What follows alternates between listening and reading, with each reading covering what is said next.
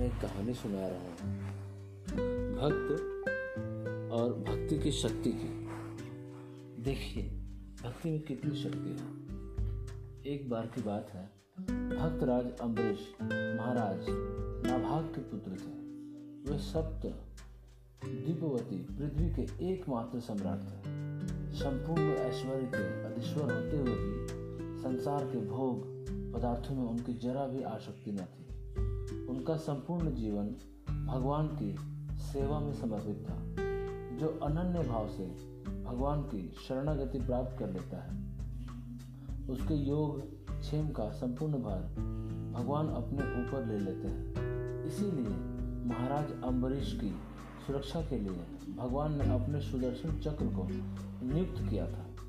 सुदर्शन चक्र गुप्त रूप से भगवान के आज्ञा अनुसार महाराज अम्बरीश के राजद्वार पर पहरा दिया करते थे।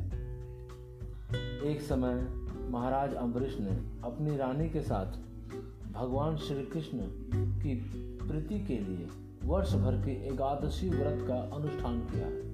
अंतिम एकादशी के दूसरे दिन भगवान की सविधि पूजा की गई। ब्राह्मणों को भोजन कराया गया और उन्हें वस्त्राभूषणों से अलंकृत गौवें दान में दी गई। तदंतर राजा अम्बरीश पारण की तैयारी कर ही रहे थे कि अचानक महर्षि दुर्वासा अपने शिष्यों के साथ पधारे। अतिथि प्रेमी महाराज ने उनका अतिथि सत्कार करने के बाद उनसे भोजन करने के लिए निवेदन किया। दुर्वासा जी ने उनके निवेदन को स्वीकार किया और मध्यान्ह संध्या के लिए यमुना तट पर चले गए। द्वादशी केवल एक घड़ी मात्र शेष थी।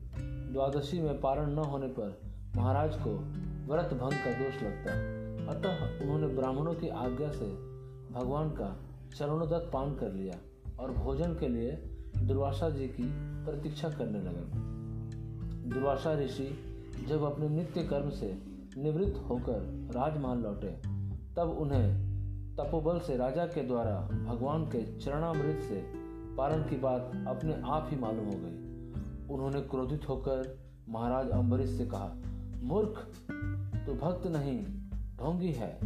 तूने मुझे अतिथि को निमंत्रण देकर भोजन कराने से पहले ही भोजन कर लिया। इसलिए मैं इस कृत्य के द्वारा अभी तुझे नष्ट कर देता हूँ। ऐसा कहकर उन्होंने अपने मस्तक से एक जटा उखाड़कर पृथ्वी पर पटका, जिससे कालाग्नि के समान एक कृत्य उत्पन्न हुई।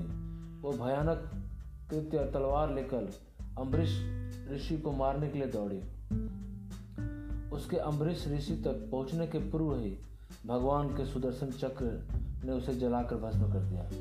कृत्या को समाप्त करके सुदर्शन चक्र ने मारने के लिए दुर्वासा ऋषि जी का पीछा किया।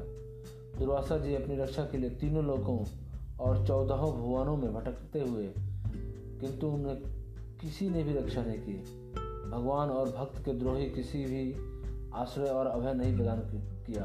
अंत में दुर्वासा भगवान विष्णु के पास गए। भगवान ने भी उनसे कहा, मैं तो भक्तों के अधीन हूँ।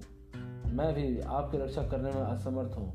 आपकी रक्षा का अधिकार केवल अम्बरीश राजा को ही है। अतः आपको उन्हीं के शरण में जाना चाहिए। अंततः दुर्वासा ऋषि व्याकुल होकर अम्बरीश जी की शरण में गए और पहुँचते ही उनके चरण पकड़ लिए। अम्बरीश राजा ने उनकी प्रतीक्षा में तभी से खड़े थे जैसे चक्र ने उनका पीछा किया था। उन्होंने सुदर्शन चक्र की स्तुति की और दुर्वासा जी को क्षमा दान दिलाया। यह है भगवान के भक्त की भक्ति और शक्ति की करुणा। दुर्वासा भगवान के भक्ति की शक्ति को प्रणाम करके अम्बरीश ऋषि का गुणगान करते हुए तपस्या है तो वापस वन को चले गए।